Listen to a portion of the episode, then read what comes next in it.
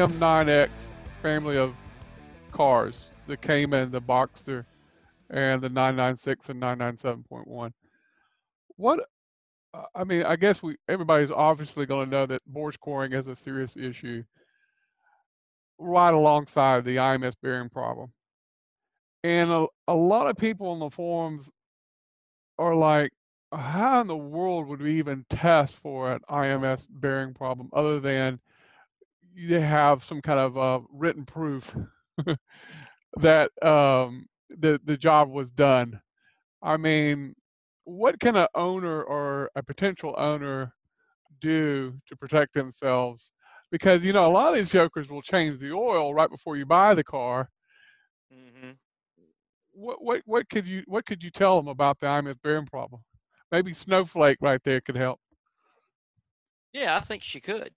I mean, well, she's smarter than some. She's smarter than some of the people that try to pull these these these uh, shenanigans. So a car never buy a car that just had the oil changed because now all this all these basically the the clues are gone okay never buy a car that's just been painted only a fool does that okay i like to buy something that's raw right i, I don't i don't want to get something somebody's just freshened up like if you look at a lot of these cars on bring a trailer you know they've been undercoated on the bottom side or they've painted it black on the bottom side or whatever. Yeah. No, if I don't see a little bit of dirt splashed up on the bottom of that car or or something, it don't add up to me.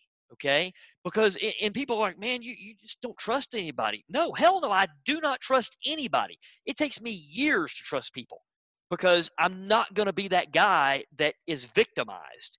If somebody pulls the wool over my eyes, if somebody rips me off, they're really freaking good, or I'm really off my game. One of the two. Um, well, I'll just say, I'll, I'll give in, you. In, in, any of those circumstances are my fault, right? But yeah. another example. Okay, let me tell you something else that I had happen, and this is another real concern. So a friend of mine and I bought a Panamera, 2014 Panamera it needed a transmission. Okay. So we were going to buy the car and I was going to fix it and we'd, you know, turn around and sell it or something like that. If we were going to use it for some test work or whatever and then turn around and sell it. So we, uh, we get it running. They, they said it needed a new transmission, which was like 11 grand, but I fixed it for 400 bucks, literally. Okay and uh, 400 bucks and reprogrammed a module. No big deal. And um, the car was sold dirt cheap, needing this work done to it. So my friend decides he wants to just buy it from me or buy my part out of it or whatever. So I sell him my sell him my piece of the car, and he decides that you know he's going to drive it for a while. So he drives it for a while. Then he decides that he wants to sell the car. He turns around and he advertises the car for sale. Now, keep in mind, he had a Georgia title for this car that was given to him the day that he bought it. And he decides, like I said, that he was gonna gonna turn and sell the car. So he advertises it. The day he advertises it, two guys show up to test drive the car. They test drive the car. They never bring the car back. So he's like, somebody stole the car. So he calls up and like does a star 69 or whatever on the phone number they called from and it comes back to a repo company. Two repo guys saw that VIN number pop up on like car trader or whatever. They came up pretended like they were going to be test driving the car and they took it. They repoed the damn car. He lost the car because it had a fake title somebody had washed the title. Okay? So if somebody says, I got a title in hand, don't even trust that. Okay? And it was even in the guy's name that had the driver's license that sold him the car. But it was a fake title. And the only way anybody found out about it was the person that was the Department of, you know, the tax commissioner, whatever it was, Department of DMV head at that time wasn't the same one that was supposed to be on there. They had taken an old title and they washed it, left that person's name on it, and nobody caught it. Not even the tag office caught it to begin with. The car had a bad title. And even the Carfax was good. But the car got repoed and he lost all the money.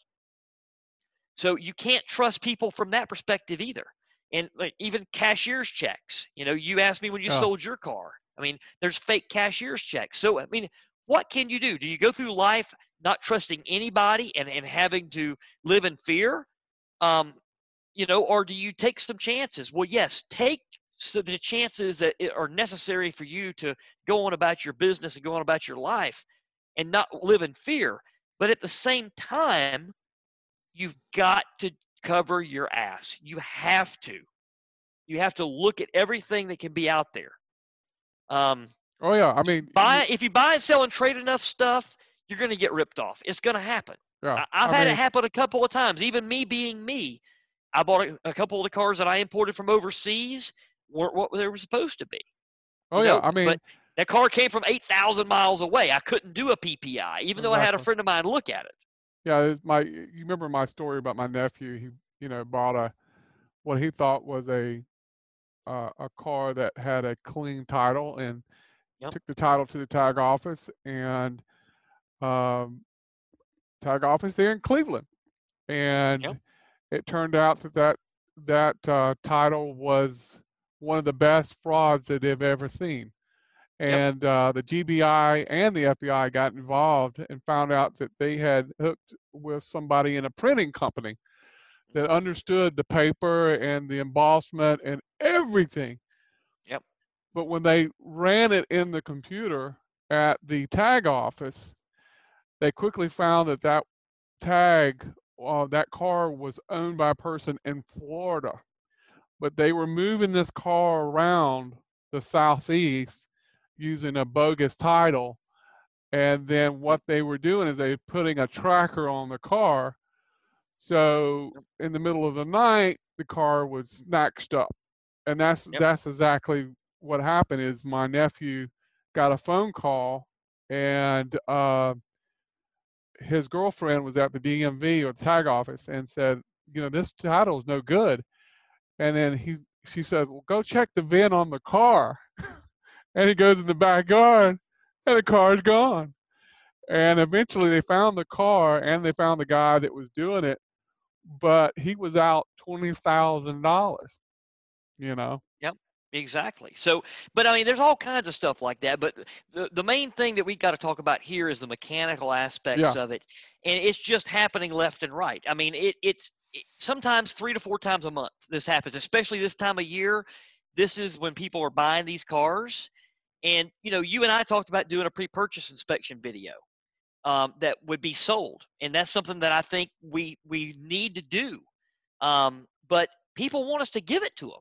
You know, I mean, they they just they just they want it for free, and I'm not going to do that. I mean, you know, if that's that's the whole thing, keeping it up right now. I mean, how much is it worth for you to save twenty thousand, thirty thousand dollars? Is that worth a hundred bucks? I mean, uh, I'm not doing that video for less than ninety nine dollars. It's not happening and yeah. people said that was too much money.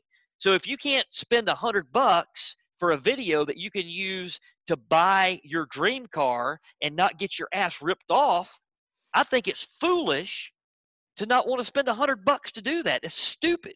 Well, that's the thing, and and you know a lot of people they they don't you don't take the advice to get a good scan tool. They they say I'll never spend a thousand dollars for a Durametric, but you just spent thirty thousand dollars for your 911, but you won't spend.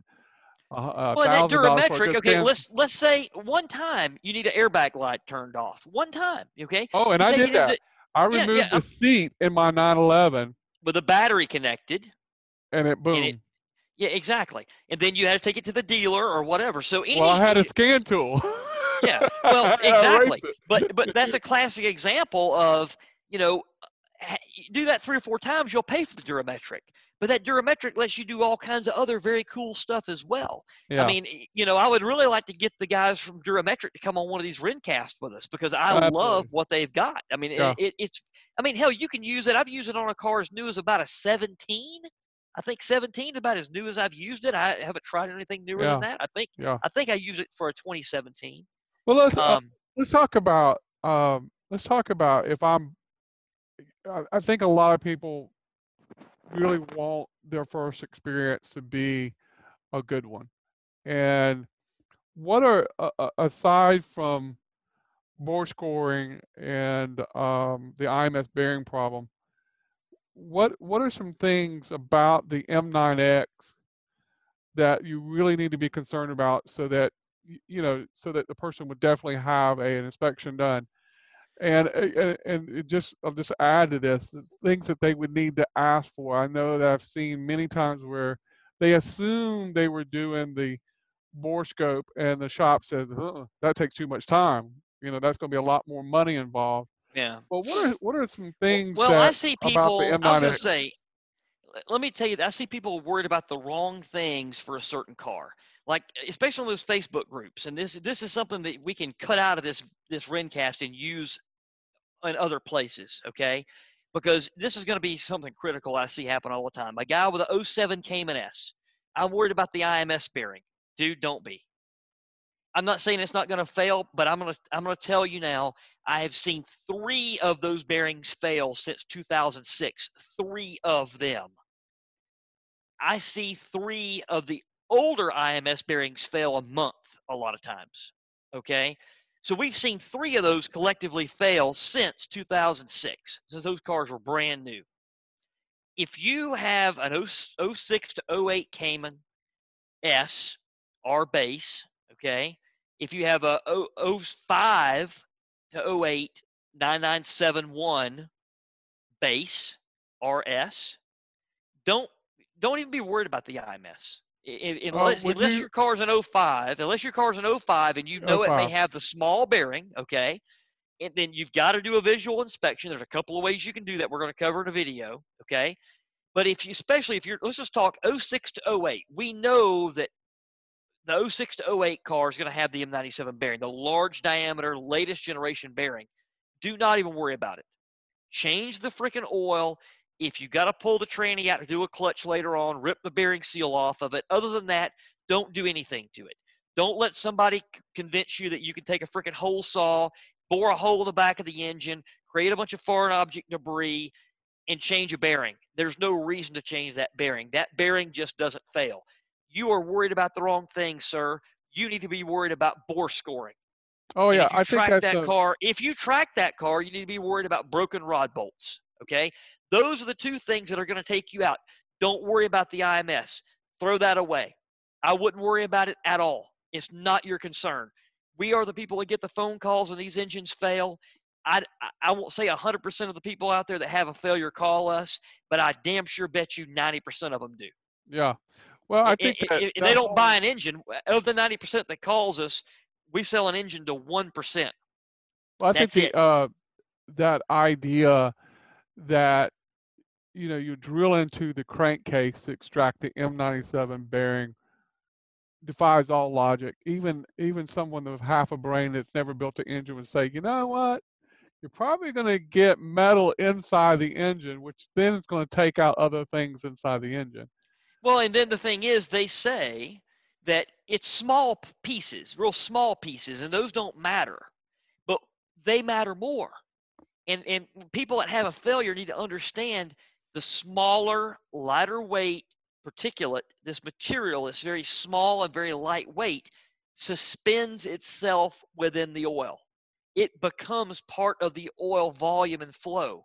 It then passes through the oil pump and takes it out and then a lot of times it will bypass the oil filter or it splashes up into cylinders because they don't see filtered oil they see splash oil a lot of times and that causes other things to wear out so that small very very fine debris is the absolute worst thing you can have because it suspends itself in the lifeblood of the oil the engine oil of uh, lifeblood of the engine and it gets distributed out to all the components it would be like taking, you know, sand and putting it in your pancake syrup, right? Yeah. It's gonna get it's gonna get all in your mouth and everywhere else. It's yeah. the same thing. This is eh, eh, so a big heavy chunk, a big heavy chunk of something. It's just gonna fall to the bottom. it's never even going to get picked up. It's just going to live in the sump for years. We've seen some chunks of, of, these engines live in the sump since 1998 and never do anything. Okay, but that small particulate that is so fine and so lightweight, that is the problem. And what do you do? Anybody ever took a hole saw and drilled into a piece of wood? It creates sawdust, right? If you take a hole saw that you basically turn into a machine tool and a carbide cutter and you machine into a crankcase, it's going to create that aluminum dust that is going to get inside the engine. And there's nothing you can do to keep it from happening. You can pressurize it with air. You can put grease on the tip of the thing. You can do all kinds of crap but you are going to get debris in there. I've seen those cars come to us with 900 miles on them with a debris filled sump and we got to build the guy a $24000 engine. It happens. Yeah um, it's just it's just bad sense. It makes no sense. Let's end this segment with uh, just getting your opinion on where would you suggest people find a good deal, if you will, or a a good opportunity to find a, a really good, nice uh, Porsche? Would it be? Uh, would you recommend? I think I know your answer to this. Would you recommend them buying it from auctions to start off, like, or even the extreme cases, which you know we met, we mentioned Hoovie's garage where he, you know, buys a lot of the cars yeah. at salvage auctions. Would you recommend that or Craigslist or bring a trailer? What would you recommend uh, for someone that's buying one of these cars for the first time? Well, I would start with the local Porsche club because, you know, if you want to have a good experience, the one thing that you need to do is make sure you buy the right car. And a lot of times, people that are part of PCA, if they've owned the car for a while, they take great pride and it's considered a necessity by club members to keep that car well maintained, which actually means doing more than the owner's manual says you have to do. The owner's manual doesn't tell you a third of what needs to be done for these cars. Um, even at your major services 30 60 90,000 miles things like that so if you start at pca you might find somebody that wants to get a newer car or they have more than one car they want to sell it and you're going to get a car that's well represented and you're going to be buying it from somebody who has a bit of a you know reputation in the club that they want to keep. Um, you're not going to buy that the cheapest car there but you're probably going to buy the car there that that is least apt to bite you in the ass and and turn your dream into a nightmare honestly. Um, other than that ask around friends family members you know anybody that might know where one of these cars is for sale uh, a private seller on you know car trader or something like that um, bring a trailer if the car is close enough for you to go look at and if the guy will do let you do a ppi but you're going to have to act quick because that you need to get that done while the vehicle is being auctioned. Um, like I had a guy one time buy a, a military vehicle from me on Bring a Trailer, and after he bought it, he wanted to do a PPI. I'm like, no, dude. I even said right there in the auction, if you want to do a PPI, it has to happen during the auction, because now if you bought this car and for some reason it didn't pass this PPI, then you just wasted a week of my time dealing with BAT and about 5,000 comments from another bunch of armchair guys out there that are worse than forumites um, in a lot of cases. I love a lot of the comments on BAT, but there's also a lot of people that are just there to stir crap like they are on forums. Um, but I wouldn't let him do it. And luckily, there was nothing that happened with it. I mean, it was a, a good transaction. I already knew about the vehicle. I drove it all the time. You know, it was it was it was pretty hard to hurt one of those things. Um, but you know, PCA is a good place to start. Um, and the first thing I will tell you is the most expensive Porsche you will ever own is the cheapest one you can buy. Yeah, and that goes the other way around, that, doesn't yep, it? The cheapest right. Porsche they, is the yep, most expensive but, one to, yep, to own. Exactly. yeah, exactly. There's people all the time that that call me up and there's like, man, I you know, I can't believe that you got to charge me twenty thousand dollars plus for an engine. I only paid fourteen for the car. There is your problem. That is the reason why you're calling me three weeks in. Usually these things happen three weeks in. I don't know what it's about three weeks, but usually three weeks in, the guy, you know, it, it, the, the crap hits a fan and he has a problem and he has to call me three weeks in. Um, but yeah, you, you, you paid 12 or 14 grand for the cheapest car you could find at the time. And now you've learned that there's a big difference between affording to buy a Porsche and affording to own a Porsche. Okay. And, and I want to tell everybody out there this, this other, other little fact. They're like, I just can't believe it costs $20,000 to build this engine. Well, it doesn't if you cut corners and you use substandard parts and you do a sweep the floor dirty rebuild where all you do is throw some gaskets at the damn thing and let it go out the door. Um, it doesn't cost 20 grand to do that. But if I'm sucking you know, 130 hours of our lives into it, yeah, it's going to cost 20 grand plus to start because we're going to have 15,000 bucks in parts and processes. Um, but all those are things to consider. You know, don't buy the cheapest car. And, and then the other thing is, don't go buy some low mileage queen. I, I had a car come in that had 12,000 miles on scoring. And the funny thing is, that car already had two other engines in it. And 12,000 miles, it was on its third engine. The first one died with an IMS, the second one broke a timing chain, and the third one had bore scoring. 12,000 miles, the cars had four owners at 12,000 miles. And I hate driving low mileage cars. That car was a 1999 with that kind of miles on it. It drove like crap. The steering was sticky. The tires were flat spotted.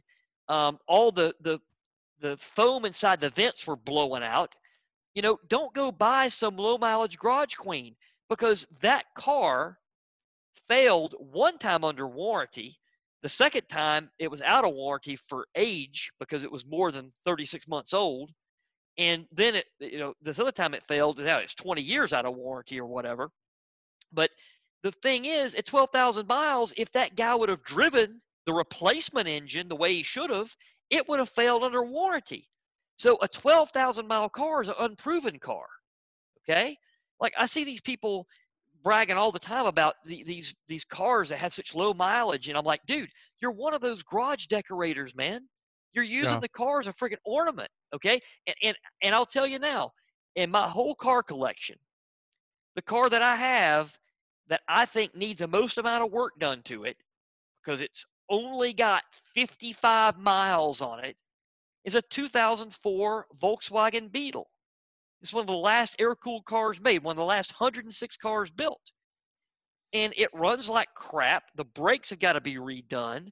The transmission oil looked like molasses because it's set up for all these years, but it has 55 miles on it and I'm just letting it sit there. I, I mean, I'd crank it and drive it, but when that car ends up being worth something way on down the road, it's going to take me two or three months to work through all the bugs that it has.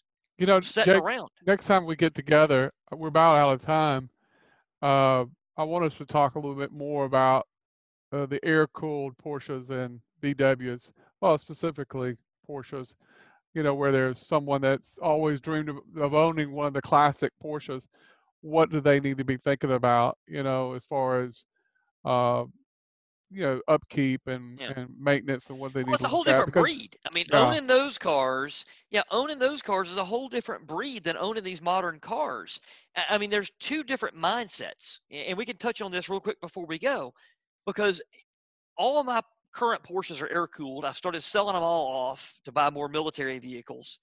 Um, but eh, you know, realistically, I just don't enjoy them anymore because they're they're like work for me.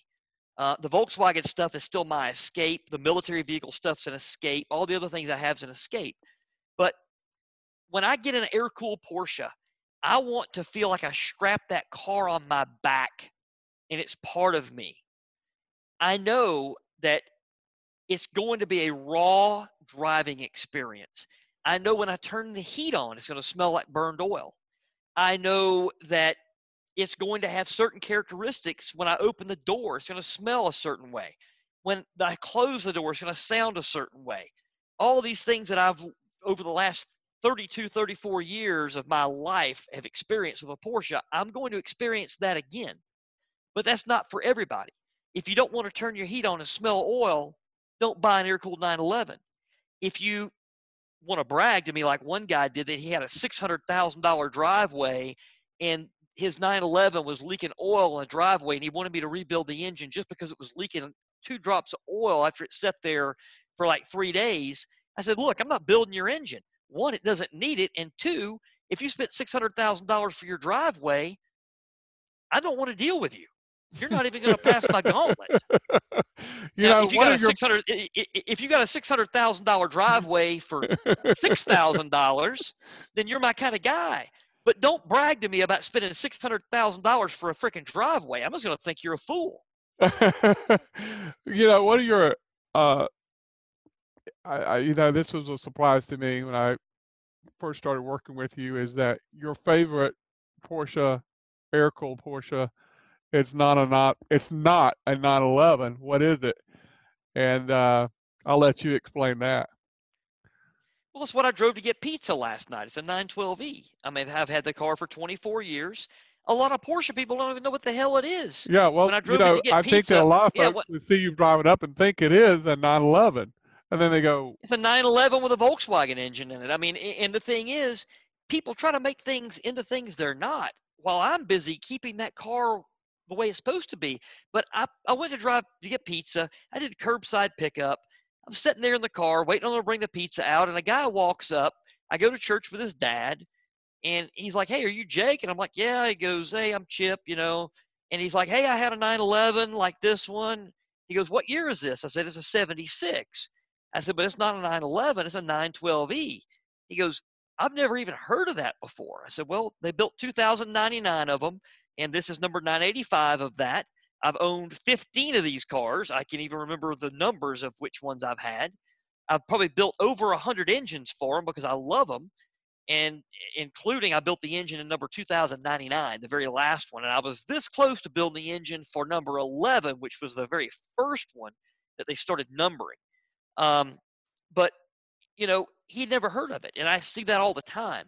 But that, that car, it's simple. It's got a carbureted four cylinder in it, makes 130 or so horsepower. I've driven that car 170,000 miles in the time that I've owned it. Um, and it still has the original paint on it. And oh. it's, it still looks really good. I was, uh, but I uh, mean, that, that's the only one, one I'm your... going to keep. I'm, dude, I'm selling all the rest of them. If anybody wants to buy air cooled 911 and you're not a jackass that I can't be pleased when you buy it, I'll sell you air cooled 911. I'm selling them all. Um, but if you're the not kind of guy that can't be pleased, right? No, the nice. I'm keeping it. I'm yeah. selling my 88 Carrera. I'm selling the 993. It has one of my 3.9s in it. I've already sold the 964. I'm selling my 356. It's a Resto Mod 356. Everybody says, "Oh, that's an outlaw." No, this this this goes a different path than outlaw. This is a, a Resto Mod. I did something with this car that's more like what people do with an old Chevy that wants to put a more modern drivetrain in it and stuff like that. That's what I did with my 356 um, I'm an outlaw every day. I don't need to build a car as one. You know? oh yeah, I agree with that. Definitely. Uh, it doesn't take long reading uh, some of your threads that you're a part of to realize you're definitely an outlaw. But uh, Jake, it's been good talking to you. I love to talk more about some of your cars in your collection. Maybe talk about some of the military uh, vehicles as well as the tanks and all that good stuff. And uh, really appreciate your time. Yeah, and I think everybody, you know, when we get this is we're just getting the hang of doing this Rencast thing. We're gonna start doing it live. We're gonna have you know a couple of more people come in sometimes that are specialists in their field, or maybe just a car owner has had a, a crazy experience. I've got a guy that I want to invite to the next one. I just finished his car. He bought the car, drove it home from Florida to Alabama. It suffered an engine failure uh, the day after he got it home. He shipped the car to me I actually had an engine in stock to fit that car because of what he wanted. That's something I really never have. Um, and I got the car here, still had the dealer plate on it. And, you know, I, I've got the car running in a couple of weeks and now it's ready to be delivered back to the guy. And he'd be a great person to tell you, yeah, have a freaking PPI done you know, he buys a C4S and turns around and has to spend over 20 grand on it right away. And he loved the car. He had wanted it forever. It was his forever car. And forever wasn't forever. Yeah. Well, Jake, I do appreciate it, man. And I uh, look forward to doing more and hearing more of these stories. I mean, it's uh, a lot of people only see one side of you, and but there's a lot of people like myself have really appreciated all your contribution to the forums over the years, in spite of uh, some of the guys that try to rattle your cage a little bit. But we uh, we appreciate it. Look forward yeah. to discuss some more about these cars. Well, I think the okay. thing is, you know, when, when you're sitting there and you're pounding out things on a keyboard, and hell, I can't even type. I, mean, I hunt decks still. I think you I can. Mean, I think I think you type well, just listen, fine. Hey, hey, uh, dude, I'm I'm fast at it, but I don't do it the right way. I do it my way. But I'm I'm sitting here telling you, when I was in high school, I, I was a special ed student. They couldn't figure out what the hell my deal was, right? So, you know, I was in a shop class. I wasn't learning how to type. Um, that that's a kind of a necessity. But, but you, know, of course, that's a another topic for another day. I wanted to uh, talk a little bit yeah. about that too because it, it, it's uh, if I remember correctly, the story goes it's uh, one teacher saw something really special in you, even though we you joke about special ed, you know, getting you into industrial arts was uh, was a, a an amazing decision for you because it was a game changer, so to speak. Because as I remember you saying, you never wanted to leave shop.